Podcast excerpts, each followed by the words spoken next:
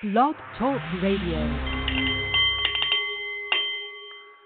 Great joy and good afternoon, my friend. The Nepalese meditation bowl is chiming, centering your mind and delight on the art of the CEO. The show that brings you the wisest counsel and most fascinating people in the business community from all around our terrestrial orb.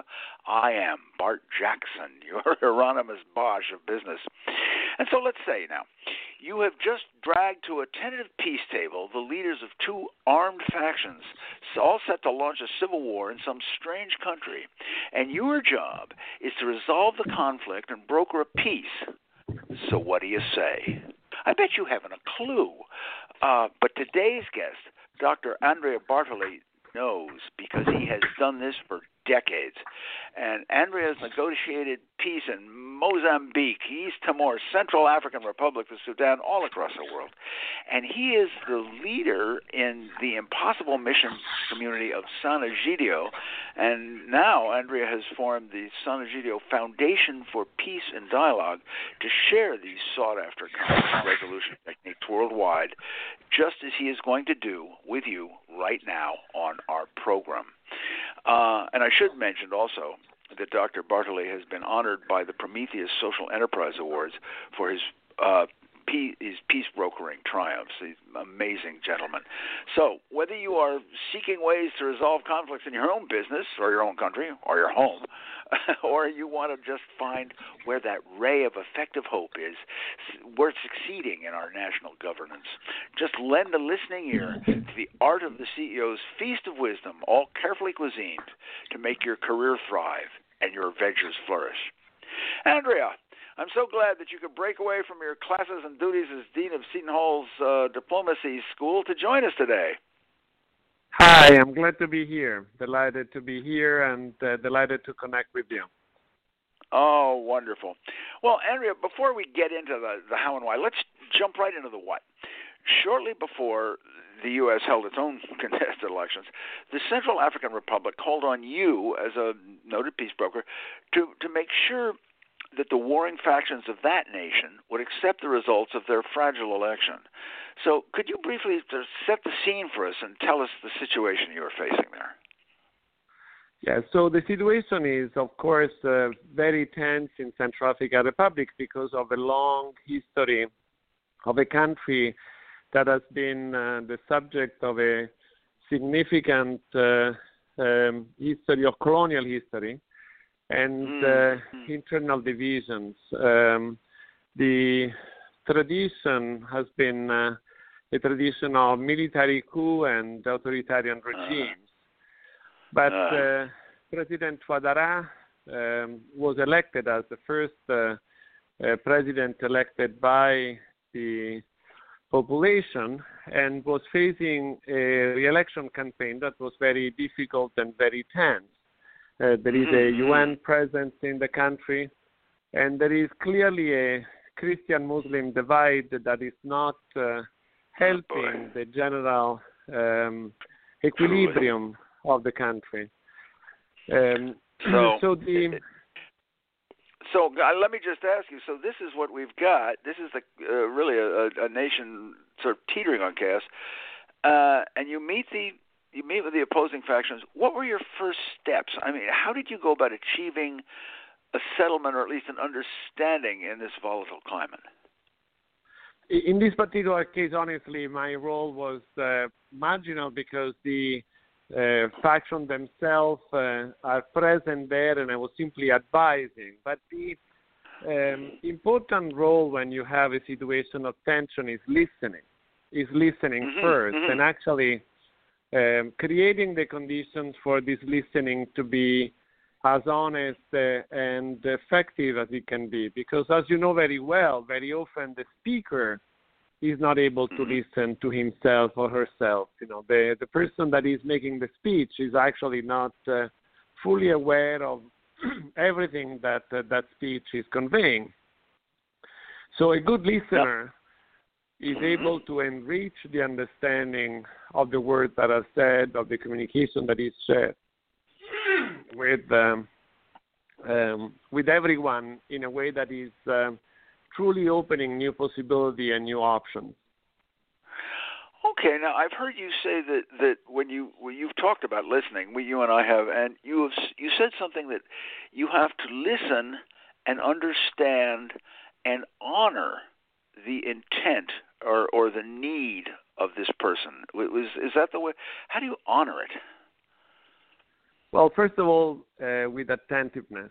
I think that uh, unfortunately, most of the time, people tend to listen in a aggressive um, uh, mode, uh, always mm-hmm. um, preparing to respond, to counterattack, and uh, to to find uh, weaknesses and uh, difficulties in the reasoning of the other. And I think right. that the first way to honor is really to listen uh, attentively. Mm-hmm. I definitely think that uh, that that's the first way to honor. Oh, excellent, excellent. It's just, I know. I just when you said that, I was thinking that so often the tendency when we listen is to use uh, that guy's speech for me to to define the words and and edit the words that I want to say. So it's just uh, that I'm getting ready to say and burst out with. So yeah. Absolutely, absolutely. Yeah, yeah. It's definitely uh, a very interesting mechanism. well, if you have just joined us, you are listening to The Art of the CEO, which every Tuesday at 2 p.m. Eastern Time swoops majestically across the Zoom clogged avenues of mysterious cyberspace, where you may listen and download this and all our episodes by visiting theartoftheceo.com. Uh, we're on several uh, stations, but to hear all our episodes, please visit theartoftheceo.com. Now, Andrea, this was scarcely your first rodeo. Uh, you you negotiated your first national peace settlement, I, I think, at age 29, and it was all because uh, when you were 13, you joined. Uh, if you'll forgive my term, a, a spirituality club in your home of Rome, Italy. Could you tell us the name of the organization and how it shaped your life as well as shaped the world? Indeed. The, the name is Community of Sant'Egidio. Uh, in English is Giles, St. Giles, but in Italian it's Comunità di Sant'Egidio. And when I joined, I was indeed 13, and uh, we were just a group of friends, you know, 20, 25 friends in high school and university. Now we are mm-hmm. 250,000 around the world. We are present in many countries.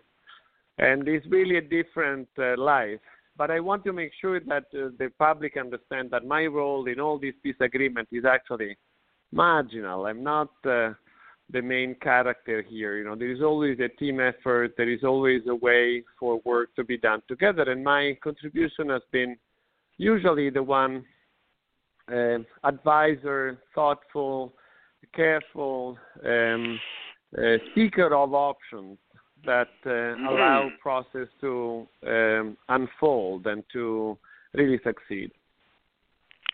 I I'm glad you you said that and and uh, the I and I particularly enjoy your idea of saying the you you you undertake the seek uh, your role as seeker of options because truly that is uh, the only way that uh, such things can be formed when two opposing groups meet each other. Someone has to seek the options, but present them, and no one can ride roughshod. Totally, of course. Uh, now, Andy, uh, Andrea, and yet, and yet, uh, this is you, very difficult, right? This is very oh, difficult yeah. to seek options because when you are in a conflict, you know what you want, and you know what uh, your adversary, your enemy, wants, and uh, the fight is exactly on reducing the options in uh, making sure that the options that are dear to you, important to you, are recognized and victorious. And so the very mm-hmm. attitude of seeking options is um, a very important attitude that can be liberating in many settings. Mm, mm. And I, I, I think you know, it's just there are options, and it's just as a matter of who.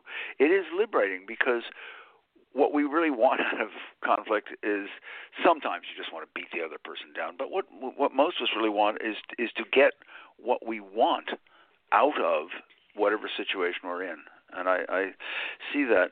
Now you have you mentioned that you started with about 25 of you, and you've gone up to a quarter million devoted members worldwide today. Why has Sant'Egidio uh, what, what grown so magnificently? Um, uh, is is it the goals? Is it what is the appeal that motivates so many people to get behind uh, Sant'Egidio's aims? I think that there is a desire to live fully that is captured in Sant'Egidio's simple offer of friendship. Sant'Egidio lives by these um, uh, three words of prayer, service, and friendship, and it's clearly in friendship that uh, many experiences um, opportunity for the spirit to speak. And uh, you know, life is life. You know, life is always trying to say something to us. Life is always trying to invite us uh, to invite us uh, uh, into some something else, into somewhere else, and into a new situation and so on. And when you are in friendship, you can explore these options more and differently. And Sant'Egidio is particularly attentive to the possibility of being friend with the poor.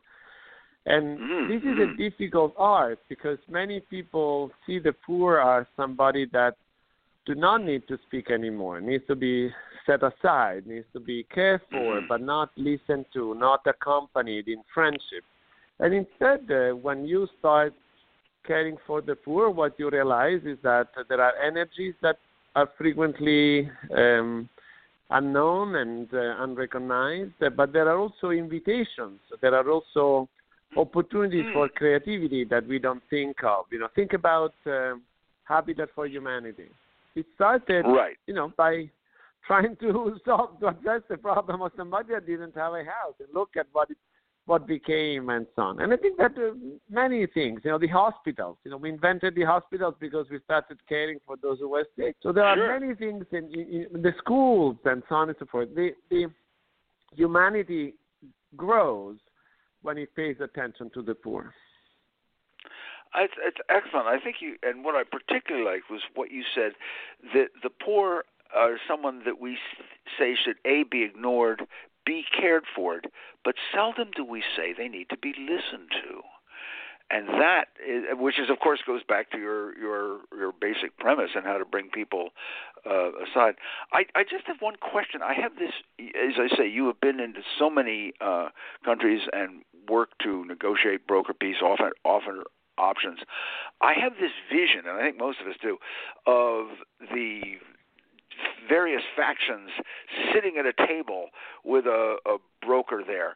Is is that how it works, or or or is am I just am I sort of Hollywoodizing this? Is it do meet with people directly, or or is it uh, do, do yes, they never meet? Yes, I mean, how, meetings, how physically so meetings, work?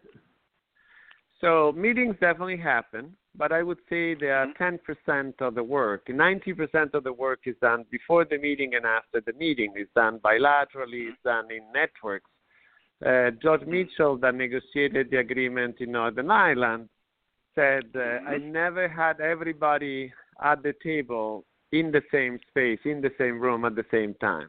Hmm. I always spoke with everybody, but I, I was never able to gather physically the entire system in one place. So, and I, I think that that's, a, Ah. that's a fair assessment because usually what you have is um, uh, sections, segments of the system. Right. You have certain delegations, you have certain representation, and even when a government or a major faction is present, you can count on the fact that the government is divided, that the other main factions is divided, that there are many Right.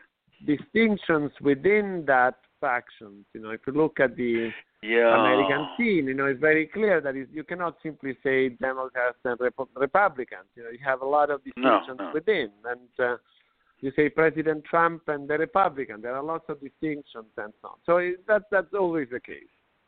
I see. Yeah. So actually, it yeah, it, and I I think treating people as a unit is I we I we always berate the marketers who say, well, millennials want this and boomers want that, as if they're all some sort of lockstep group uh, that work together. And, and of course, no no people are even even cause in Christ's disciples there were there, there were even uh, there were even uh, shall we say various factions. Now, speaking indeed, of which, I, I just, they were they were they were actually oh? discussing it so so clearly that Jesus intervened. So it was very clear that yeah. they had factions. Yes. It's, it's always it's always nice to have an itinerant preacher from Galilee to handle your uh, conflicts. But um, by the way, I, I, along those lines, you have received. I, I want to just make this clear. You, uh, your community, Sant'Egidio, has received a uh, great support from the Vatican, but you are not a church organized, or uh, you uh, your church you're you're supported by the Vatican and many other organizations, but you are not a church organization. That is correct, right? Well, well, no, we are we are a church organization in the sense that we are recognized by the Holy See as a publicly association of the church. But the political work oh. that we do is clearly not done on behalf of or in, in, as a representation of the Vatican. The Vatican has a very important uh, diplomatic structure, um, Mm-hmm. has a, a nunciatura, has a, there is a, a, very important hierarchical structure in the Catholic Church with the bishops and so on. So Sant'Egidio is a is a very unusual international actor, and in that sense represents only itself and uh, its members. You know, certainly not uh, the mm-hmm. Catholic Church. I say, okay, I, I, yeah, I just wanted to, it's it's uh, well, you have gained so much support from so many, and I just wanted to make that that clear. Now, Andrea, you have uh, formed the uh, foundation for peace uh, and dialogue, uh, and to bring bring forth the techniques uh, the, that are going to be a valuable survival kit for our planet. Uh, and I'm curious, whom are you? how do you go about talking about the techniques and bringing? And what is the who is the foundation trying to reach?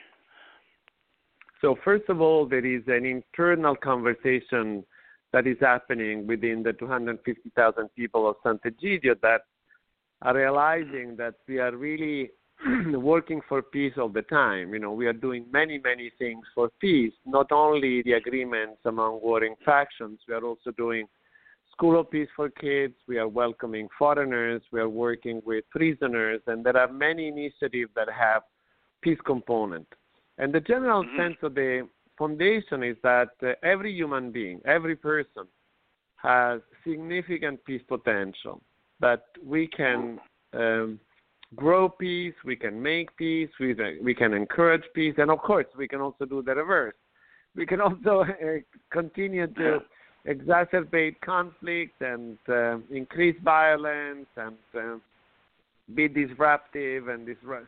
So is this idea that uh, the foundation, by paying attention to the peace work that the community of Sant'Egidio has done already, mm-hmm. will yeah. strengthen this peace potential that is within the community and among the members that and those who are interested. And what is becoming very, very clear to me is that there are there is a great interest among universities.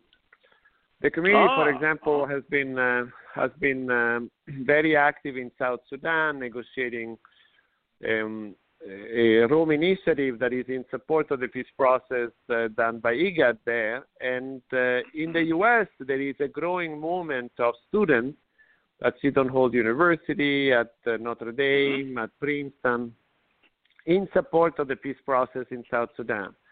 And that's very good because that's exactly what you want. You want uh, people to pay attention to peace, pay attention to the possibilities of peace, and to pay attention to their capacity in contributing to peace.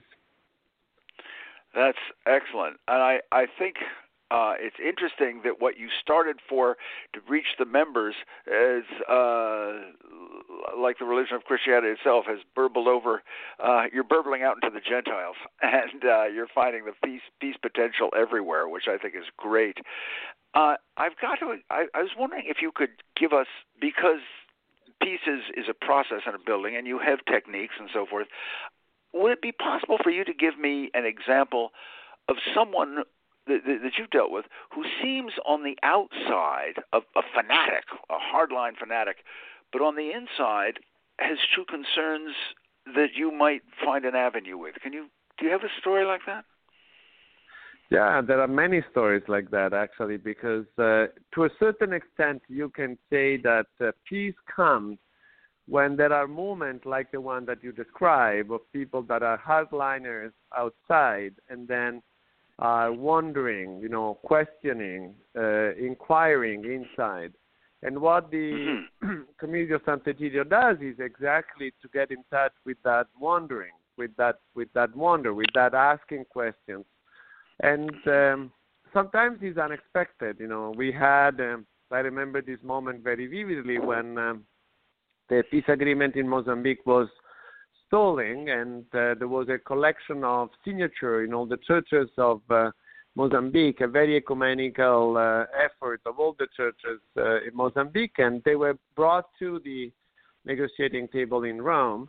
And the guy that was leading the, the, the, the, negotiation was very tough and very confrontational and so on. And yet, mm-hmm. when he received the signature, went to check the signature of his own church in this uh, yeah. remote area of the central Mozambique, and there he found the signature of his father and his mother.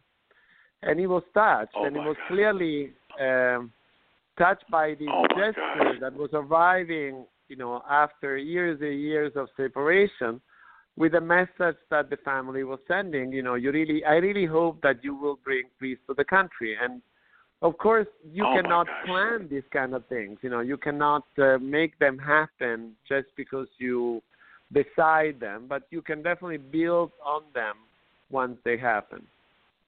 Oh, true, true. I see.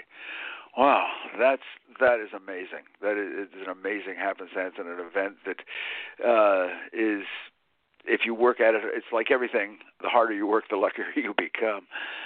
Andrea, uh, well, Andrea Bartoli will continue sharing his remarkable methods of uh, international conflict resolution right after you and I take a brief uh, sorbet from today's Feast of Wisdom as we offer you a few utensils for the feast. Um, and the first utensil, as I always do, allow me to remind each of you hearing my voice that the good Lord has gifted you with the title and privileges of Chief Executive Officer of yourself.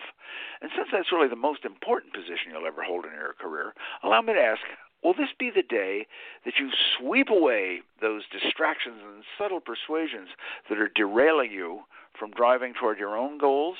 Or will you continue to delay your own dreams amidst the clutter of routine activity? The choice, my friend, is truly yours.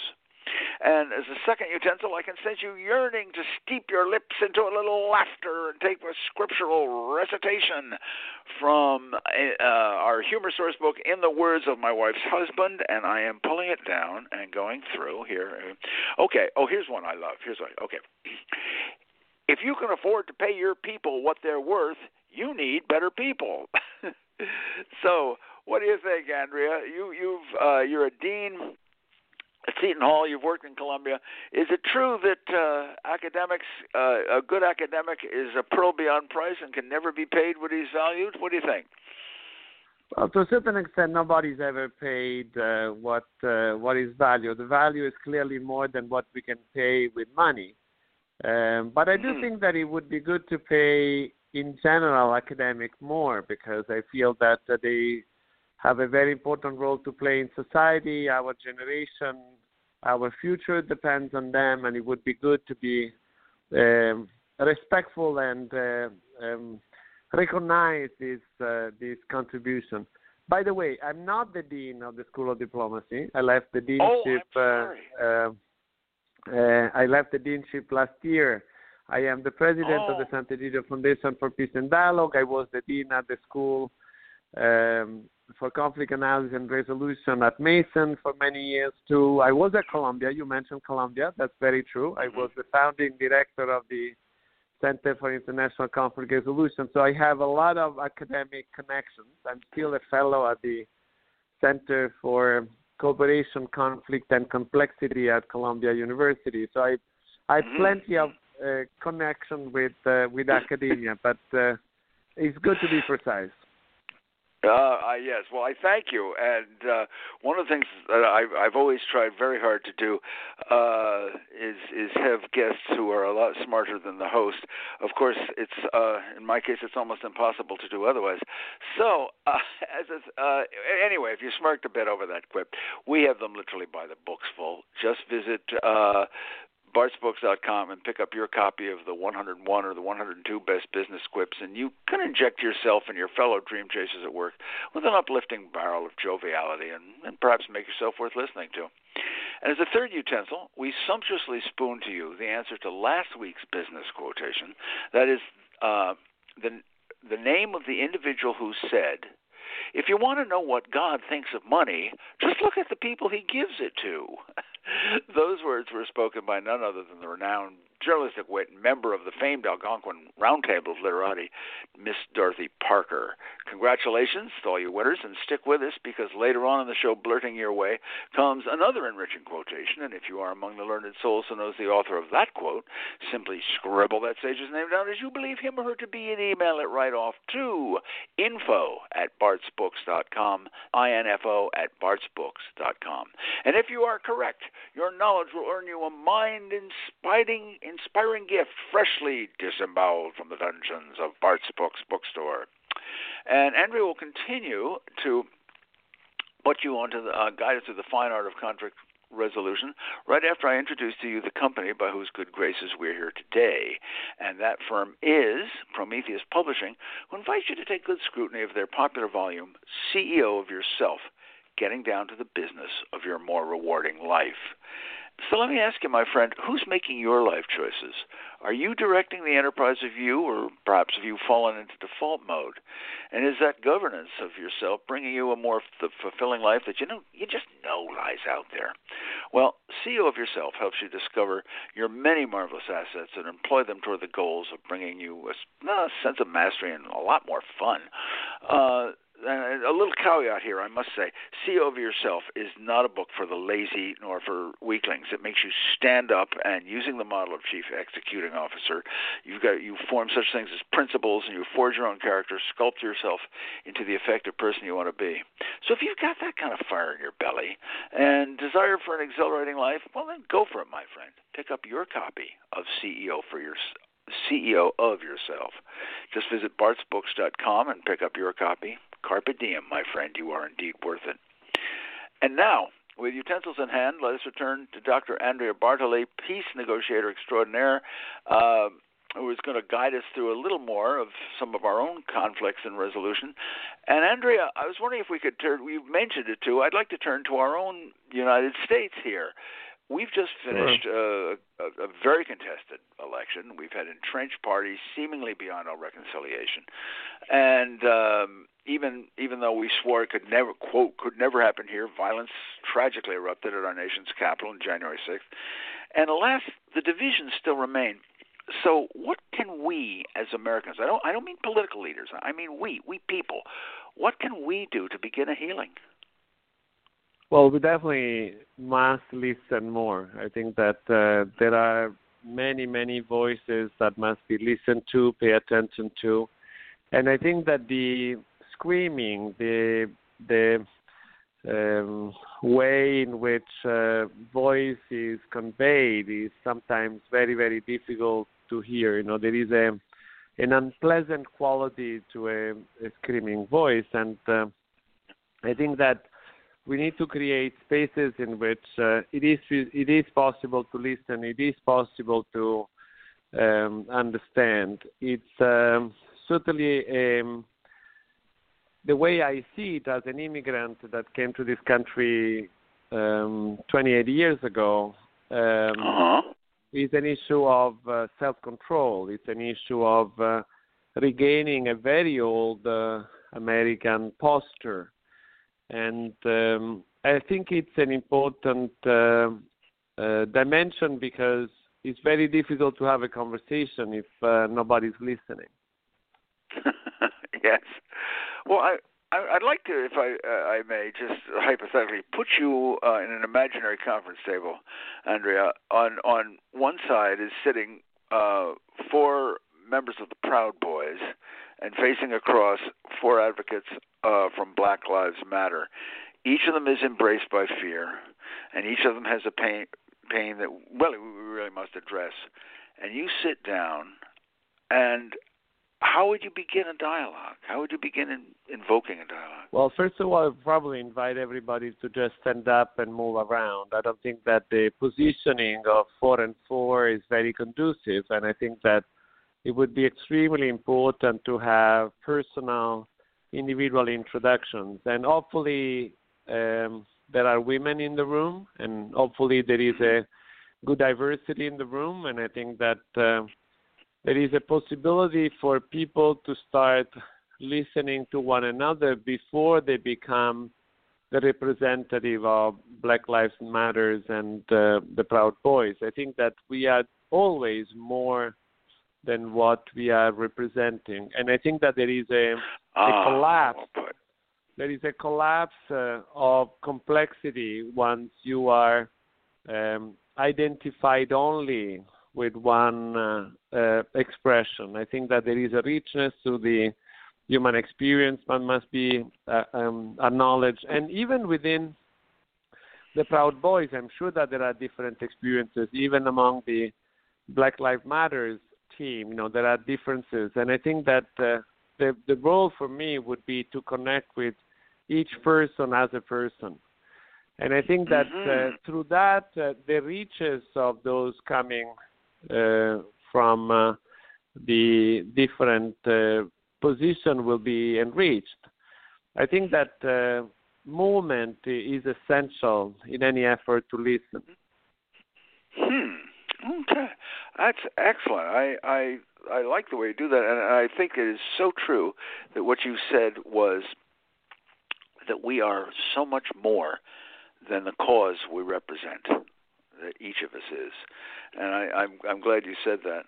And I'd also like to look at the from the uh, well, we're still in the U.S. with our political uh, jobs. You had said something to me that with that America has a special advantage in that for years and years and years uh, we uh, have had a, a special edge in that we have accepted commitment to differences. Uh, was your term? That is, we can agree to disagree, but still get the job done. Now we've had a forty-year-old actually, actually. Oh, yeah, you get you get the you get the job done because you agree to disagree. Uh-huh, it's, it's, not. uh-huh. Oh. it's, it's, it's not. It's not. Uh, but the the issue of disagreement is that. Uh, there is no progress without some form of tensions and questioning.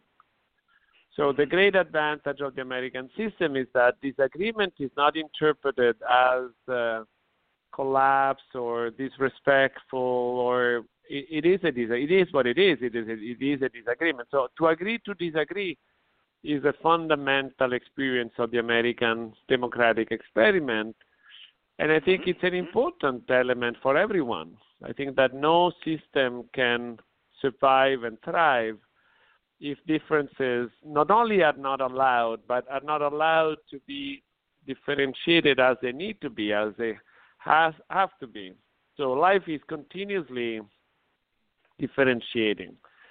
If you think about our life today and our life 10 years ago, 20 years ago, 30 years ago, it's incredible how different the situation is today. You know, we we read this morning oh, about uh, General Motors uh, moving away from uh, um, um gas and diesel uh, right. engine in 2035. I mean, this is this is They're, amazing. they're going to be all electric or all clean clean fuel by by 2035, and, says GM. And, and you and you you imagine what what how people in Saudi Arabia may have listened to the news. You know well, what I mean? You know, it's uh, feeling, yeah. From a business point of view, I just want to add. I think it's about this is going to be a wake up call that may, for the first time, take companies like Exxon and say and have them finally, finally admit, no, we are not in the oil business. We are in the energy business. And we can stop being as flexible as pig iron and actually find another way to make to join join the the, the profit. I'm not going to go the way of the buggy whip. Uh, anyway, I'm sorry. You, you see what I'm but, saying? But, but that, that's that, exactly the point. The point the point is that differentiation is always Mhm, mhm. happening. So Right. diversity is always generative, and I think that the American system is organized in such a way that differences are recognized and in many ways encouraged. So to agree to disagree is very important as a concept because the fundamental idea is that you must agree. It's good to Mhm. agree. But agree Right. not in the agreement in which everybody comes together and uh, acquiesce and uh, let everything be just because there is an authoritarian norm that is imposing on everybody conformity, but rather because in the moment of life, you know, this time you are leading, tomorrow I will be leading, and the third day somebody else will come and do things differently. And this is how the vitality of the American system is preserved. So I take it you're hopeful for us. I'm very hopeful, very hopeful, and in many ways I am uh, so hopeful that I decided to become American. I made my application to become an American uh, just a few days ago in preparation of this show Oh, to give the announcement and tell everybody that uh, that this is That's really happening. And I think that this is good news because I really think that America is still America and should be America, and we should keep America um, a welcoming, important, dynamic place for everyone. You know, there is this wonderful line by Langston Hughes that said, "America was not America for me." But then it says America will be, and I I do believe that America will be. I, I I really, in a way, I need America to be America. You know, the, the world needs America to be American. Well, I'll tell you what else we need. We need America needs more people like Andrea Bartoli, and uh, so I'm really glad that, that you are coming in to jo- join the rest of us. And uh, by the way, you have worked so hard, as I say. Uh, you and you were honored by the Prometheus Awards for your peace uh, brokering work and your uh, conflict resolution. So, what would you say? What what bit of advice do you have for that individual who wants to start some social enterprise, who wants to uh, move an, an organization forward? Uh, uh, what advice would you have for that young entrepreneur? I would say uh, take uh, Bart's book uh, seriously and uh, take yourself seriously. To be the Mhm. CEO of yourself is an important uh, beginning. I think that uh, the issue here is to be real, you know, to do what you can do, to seek the words that you can say, to do the actions that you can be responsible for, and to learn through the process what you need to learn. There is something about each of us individually being called to life and to the fullness of it. And I really believe that uh, if we look around, there is a, an enormous need for more social entrepreneur. There is a need for more seriousness, more dedication, more uh, evidence-based decision making, more result orientations, and so on. And this will come when people take themselves seriously and take problems seriously. Thank you. That's that's really wonderful. Now, Andrea, I, I I'd love to go on for about another two hours, but I'm afraid we're running out. I, I have one final question for you, and that is that if if uh, someone out there listening in is seeking to learn more about your work, or perhaps join the community of Sant'Egidio, uh, or or take the techniques from your Foundation for Peace and Dialogue, how might uh, he get in touch with you? The simplest way is to get in touch with community of Sant'Egidio, um, and it's sant'egidio.org, A N T E G I D I O, one word, sant'egidio.org, and uh, there are contact information, and uh, you can uh, uh, try that way. Uh, or to write to us at sant'egidiousa at gmail.com. Mm-hmm. Okay. I thank you very much, and this has been a very hopeful and very enlightening uh, afternoon for me, and I, I thank you very much for coming on on the program, and we hope to have you back. Thank back. you for having me. Thank you for having me. Thank you. So, as we round out today's feast, I am Bart Jackson, your curator of business wisdom, leaving you with today's quotation. Uh, and in other, who was it who said, first they ignore you, then they laugh at you, then they fight you, then you win. and as a hint, this giant among people led India through the successful nonviolent revolution to free it from the yoke of British sovereignty. And remember, if you know the author of this quote, just write that author's name down as you believe him or her to be and send it right off to info at bartsbooks.com. That's I-N-F-O at B-A-R-T-S-B-O-O-K-S dot com to win an absolutely career-igniting gift from the dungeons of Bart's Books Bookstore. And as a parting shot, in the words of my wife's husband, the best place to find those Congress folks who keep proclaiming that masks and COVID 19 were a hoax is right in the front of the vaccine distribution line. and to you, gleefully sharing our feast, I hope that you've enjoyed The Art of the CEO as, as much as Andrea and I have enjoyed bringing it to you. And remember that you may download this and all our shows by visiting theartoftheceo.com. And finally, to you, who have honored us with our time, with your time, may I say, as always, it has been a privilege, and I thank you.